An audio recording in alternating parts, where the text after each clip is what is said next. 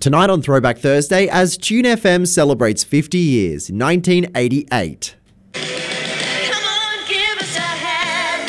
Give us a hand. Come on, give us a hand. Let's make it grand. Let's make it great in 88. Give us a hand to celebrate. It's an episode all about Australia as we look back at our bicentenary celebrated throughout the year of 1988. So you media people out there, take notice. If you saw this march coming up Elizabeth Street, you'd know that this is the biggest march in this city that I can remember since the moratorium days. This is 50 years of Tune FM 1988. It certainly is, and it's great to be here with you on Throwback Thursday on 106.9 Tune FM. My name is Jake. I'm hosting you as per usual. Once again, apologies that we don't have a guest on the show. It's currently a very busy time for our lecturers uh, as we head towards the exam period and into the latter half of the trimester. So hopefully, we will be able to uh, get some more lecturers on once trimester two draws to a close and we start to move into uh, the 1990s and the early 2000s as well. But there's plenty to talk about today, regardless of the fact that it will just be me talking here again, uh, because we're talking about the Australian Bicentenary celebrated in 1988. It was a year long series of events that marked 200 years since the arrival of the first fleet of British convict ships at Sydney in 1788. The bicentennial year marked Captain Arthur Phillip's arrival with the 11 ships of the First Fleet in Sydney Harbour in 1788, the founding of the city of Sydney and the colony of New South Wales, and so it is considered the official bicentenary year of the founding of Australia. We're not only going to be talking about uh, what actually happened in celebration of the 1988 bicentenary, but we're going to be talking a little bit about the controversy surrounding it as well, which, as you might have guessed, came from the fact that they were celebrating essentially what, uh, particularly by today's standards, is seen as an invasion and kind of. Uh, glazing over the Aboriginal history that existed long before those 200 years uh, even came about. So we'll be discussing that a little bit later in the show. But of course, we will also talk about what actually happened in 1988, uh, the kinds of ways that Australia celebrated 200 years uh, since the arrival of the First Fleet. We're going to be talking about such events as Australia Live, which was a massive television special on New Year's night. There was a reenactment voyage of the First Fleet on Australia Day. Uh, World Expo 88 was held in Brisbane, which was the largest event that we held as part of these celebrations. We were lucky enough to get the World Expo to coincide with our bicentenary. Um, there was the Oz Steam 88, which was a railway display of steam locomotives. We held the 1988 Women's Cricket World Cup, uh, the Bicentennial Classic at the Royal Melbourne Golf Club, and so much more. We're going to go through a bunch of uh, smaller things that happened as well. But we might as well start off with some of the big events. And when we come back in the second uh, segment of today's show, we will talk a little bit about the controversy before we finish up with some of the smaller events. So we'll start with Australia Live. Australia Live was a four hour telecast that was broadcast on the Nine Network on the 1st of January 1988 to officially open the bicentennial celebrations. It crossed live to over 70 locations right across the country and some overseas to try to represent a typical day in the life of the Australian people. At each of the locations, Australian television celebrities talked with everyday Australians about their experiences.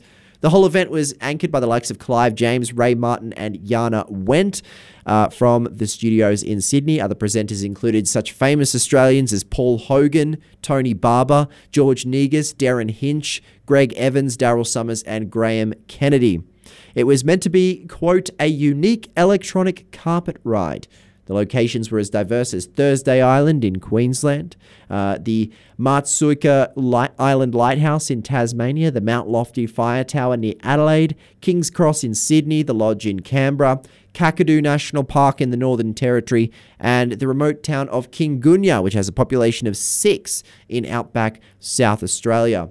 This was uh, quite a big deal at the time. It doesn't sound like much nowadays. We have uh, television presenters that cut to different areas across the country all the time. Uh, they they do the weather on sunrise at a different place every day or whatever they do. But um, at the time, this was a great achievement in television technology. Um, if not just in terms of the quality of the content, but a number of crosses were made to people in remote locations from which live television had never before been broadcast. That included the Indian Pacific passenger train on its way through the middle of Australia. There was a conversation with Soviet cosmonauts who were orbiting the Earth. And perhaps one of the most outstanding achievements was a live broadcast from the Davis base in Antarctica. The telecast included pre recorded messages from world leaders, including US President Ronald Reagan and British Prime Minister Margaret Thatcher. And it was simultaneously broad- broadcast on Channel 9 as well as ABC and the SBS, on Channel 4 in Britain, and on the A&E network in the US. It ended with a rendition by Julie Anthony of the Australian National Anthem from the Old Parliament House in Canberra, with live fireworks displays from all of the Australian capital cities. Uh, the ABC later picked up the finale and then played it at close down until it began round the clock broadcasting in the 1990s. So uh, that was the the kickoff, the official kickoff of the the bicentenary. Some of the other major events that took place, uh, we mentioned the First Fleet reenactment voyage, uh, which was also known as the Second First Fleet. They assembled a fleet of tall ships which sailed from England to Australia in an historical reenactment of the First Fleet uh, that arrived in Australia in 1788. The reenactment was first conceived in 1977 and it was organised to commemorate Australia's bicentenary.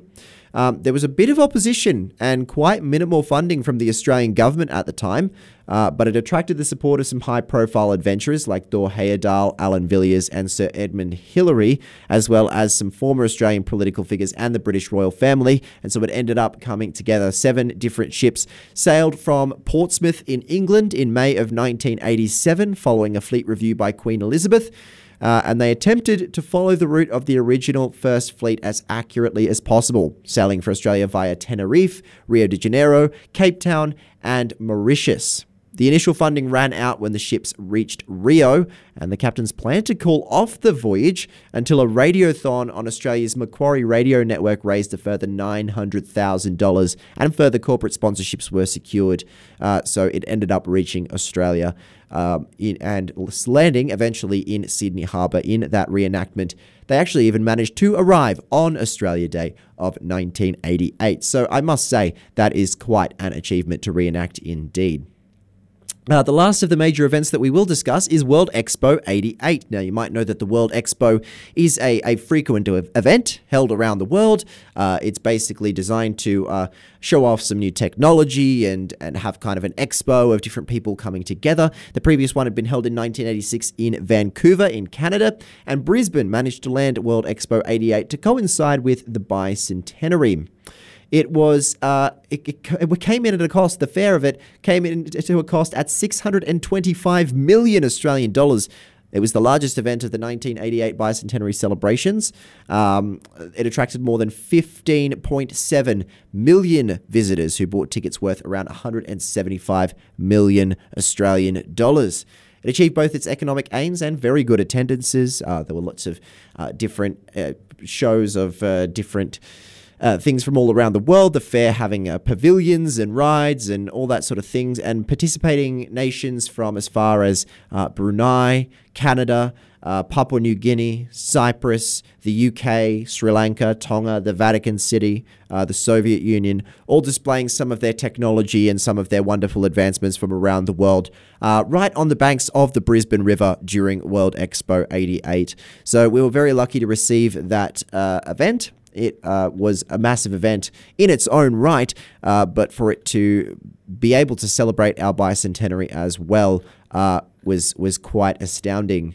Uh, it was under the motto "Leisure in the Age of Technology," and uh, it's actually the last time that we've held the World Expo. Um, it's it's kind of lost a little bit of significance at the moment, the World Expo, but um, hopefully one day uh, we will actually get to kind of see its um, it, it returned to significance again. But we're going to go to a music break just quickly uh, here on Throwback Thursday on 106.9 Tune FM. When we come back, we're going to be talking about the controversy of the bicentenary, why it was not necessarily uh, approved of as a celebration, and uh, what kind of things went on to try and express those sentiments.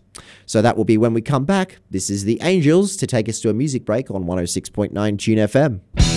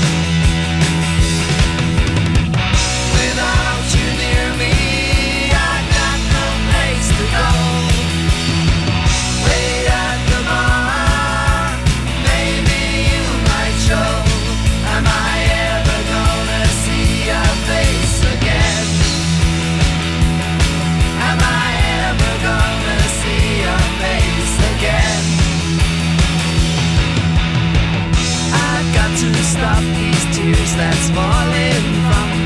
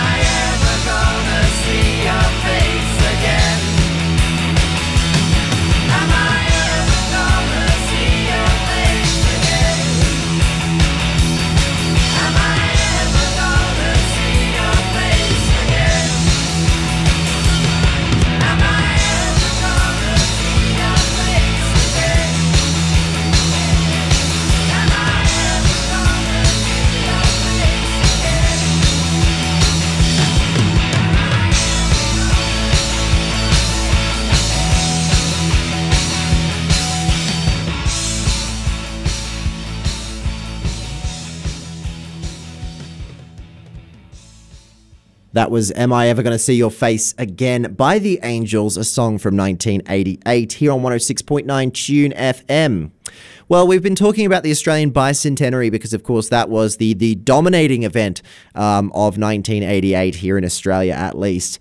Um, and we're going to talk a little bit now about the controversy behind the bicentenary. The event triggered a lot of debate about Australian national identity, Aboriginal rights, um, and historical interpretation and multiculturalism. Um, I think that the, the reason today certainly is quite obvious why. As the bicentenary celebrated 200 years since the arrival of the First Fleet, um, it certainly seemed to insinuate and mark that that was uh, the 200th birthday of Australia as a country, so to speak, which some argued, of course, uh, kind of washed over the tens of thousands of years of Aboriginal history that preceded that 200 years, and also kind of gave celebration to um, certainly what we perceive today to be uh, a colonial invasion uh, rather than any sort of settlement over a, a legitimate uh, terra nullius or anything like that. So, of course, the bicentenary was widely reviewed as controversial. Um, Planning for the event raised issues of national identity, historical interpretation. Why were we celebrating this uh, 200th anniversary? That's not. It's not that uh, significant. Uh, when we when we consider it against the background of Aboriginal history. Some people wanted to remember the colonization as an invasion, while other people wanted to just kind of forget about that and focus on the bicentenary as uh, historical reenactments. Um, the Uniting Church in Australia led an effort to boycott uh, the bicentenary unless Aboriginal rights were recognised. The official slogan was living together, so they tried to emphasise the theme of multiculturalism. Culturalism. Um, former Prime Minister Malcolm Fraser intervened to change the motto to the Australian Achievement in order to be more celebratory, but Bob Hawke would later restore the original motto in support of uh, that multicultural celebration. Um, the response from the the right wing in the country was quite loud to that movement moved by Hawke. Um, they obviously saw that we needed to be celebrating um, the 200 years of Australia, while of course the the argument from the other side was coming that that 200 years was actually 200 years since an invasion, and of course, uh, kind of whitewashing over um, the far more significant Aboriginal history that existed before that. Um, the Institute of Public Affairs suggested that uh, the tradition that tradition had been sacrificed to appease a minority, so it began to get very, very uh, controversial. The media slinging stones at one another, and uh, political parties doing the same. Historian Geoffrey Blainey claimed that the bicentenary was attempting to rewrite the British out of the history of Australia. There was a protest planned immediately after uh, the 1982 Commonwealth Games protests. In case you don't know, there were protests against us holding the 1982 Commonwealth Games. On the 26th of January 1988, more than 40,000 people, including Indigenous Australians from across the country, staged the largest march in Sydney since the early 1970s with the Vietnam moratorium demonstrations. The protesters marched through Sydney chanting for land rights, ending at Hyde Park, where several prominent Aboriginal leaders and activists spoke, among them uh, Gary Foley. Demonstrations were also held in other cities and towns, including in Canberra. And this was part of a wider bicentennial boycott movement, which started in the lead up to the bicentennial. When it was revealed during the year that attendances at bicentennial events were actually below expectations because of that, claims were made that it was due to the public boycotting the events and the bicentennial in general. So um, they actually were rather successful. Attendance was below average um, or below what was expected of um, such events. So, of course, as you can see, and, and certainly as we look back on it today, it is rather a, a controversial concept, the bicentennial, to be celebrating the 200 years since the arrival of the First Fleet without at least um, acknowledging uh, the tens of thousands of years of history that came before it. Um, but it did have a bit of an impact on the bicentenary indeed. And um, I'd love to know your thoughts. Send us a message on TuneFM 106.9. Looking back now as we are 30 something years uh, since the bicentenary, I can't do the maths on the top of my head while I'm in front of a microphone. Um, looking back on it, what was what should have been done better and um, Was it appropriate to be celebrating the bicentenary? Um, I'd certainly be interested to hear your thoughts. When we come back, we're going to finish our show all about the bicentenary by talking about some of the other uh, more s- smaller events that uh, took place as uh, part of the, the Australian bicentenary. Um, and that will come up right after this song. This is another song from 1988. You're listening to 106.9 Tune FM.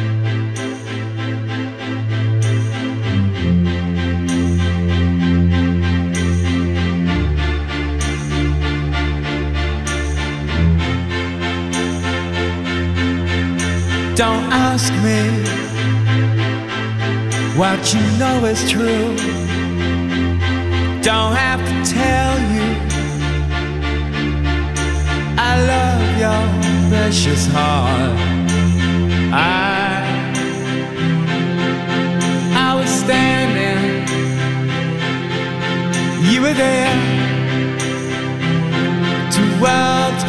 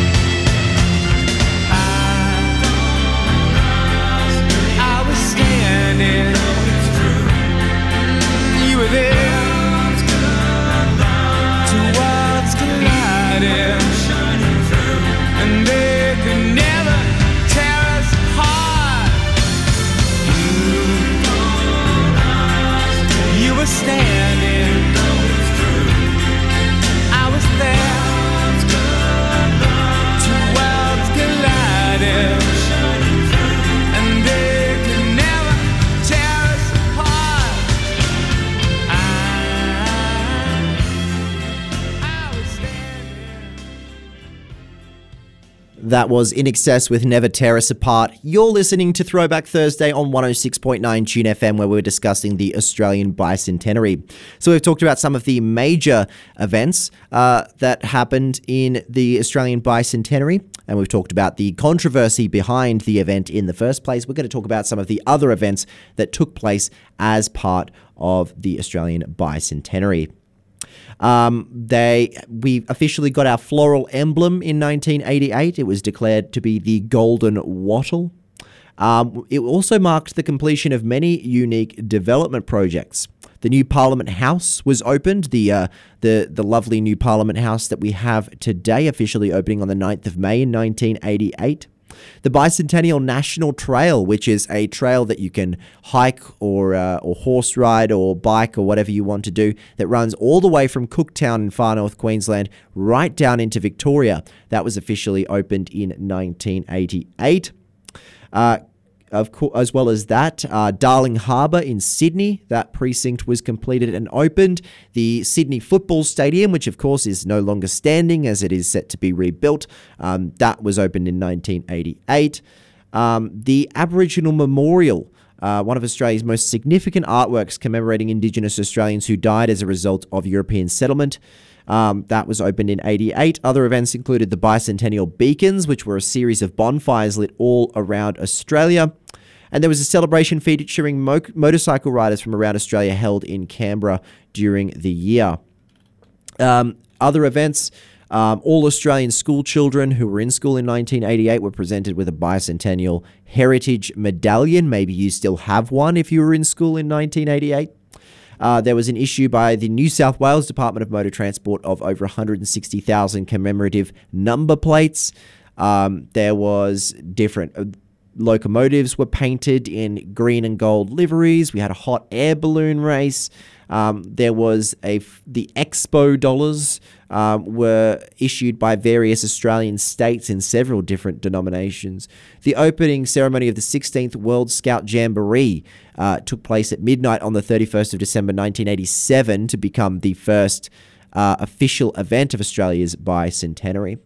But to look a little bit deeper into some things that happened, uh, we had Oz Steam 88, uh, which took place in Melbourne. It featured many steam locomotives from New South Wales, Victoria, and also from England to celebrate the history of uh, rail and its significance to Australia's industrial history. It took place at the Spencer Street station in Melbourne during October, and it also included tours on Victorian rail lines uh, involving uh, the participating trains. We hosted the 1988 Women's Cricket World Cup right here in Australia uh, to celebrate our bicentenary. It was organised by the International Women's Cricket Council. They agreed to uh, give us that World Cup. There were games played in Sydney, Canberra, Melbourne, and Perth. Um, at several different grounds in Melbourne, in particular, uh, with squads for from Australia as the hosts, uh, England, Ireland, the Netherlands, and New Zealand also taking part. And as a matter of, fa- of fact, Australia would win that World Cup uh, over England in the final, uh, which was a, a wonderful achievement as well. And the Johnnie Walker Australian Classic, speaking of sports, uh, was a PGA Tour of Australia. Uh, it was a golf tournament that uh, was held specifically to celebrate the bicentenary. It has been held multiple times since at the Royal Melbourne Golf Club in Melbourne, except, uh, uh, yes, at the Royal Melbourne Golf Club, sorry. Um, Prize money was 1.5 million Australian dollars, and as a matter of fact, uh, it was won by an Australian. Uh, it was won by Peter Senior, with a runner-up being a certain Greg Norman. For you uh, golf fans, I'm sure you know of Greg Norman. Um, so that was uh, quite a, an achievement. Uh, they but they are both taking out some some wonderful prize money in uh, what was the first uh, Johnnie Walker Australian Classic on the PGA Tour. So the Australian Bicentenary, a very, very big event indeed. Uh, and whether or not you are uh, on the side of it having been held, or if you are uh, perhaps more on the side of those who chose to boycott the event, uh, it certainly dominated proceedings here in Australia during 1988. And we'd certainly love to hear your thoughts or your memories of the 1988 bicentenary. Uh, let us know. Send us a message on our Facebook page at TuneFM 106.9. We'd love to have you join the conversation. Don't forget to join us next week on Throwback Thursday. We're moving on to the year 1989 as we round out the 80s. Absolutely flying through uh, the years on this week by week, year by year look through Tune FM's history. So join us 5 o'clock next Thursday as we move on to 1989. In the meantime, I will leave you back to the music.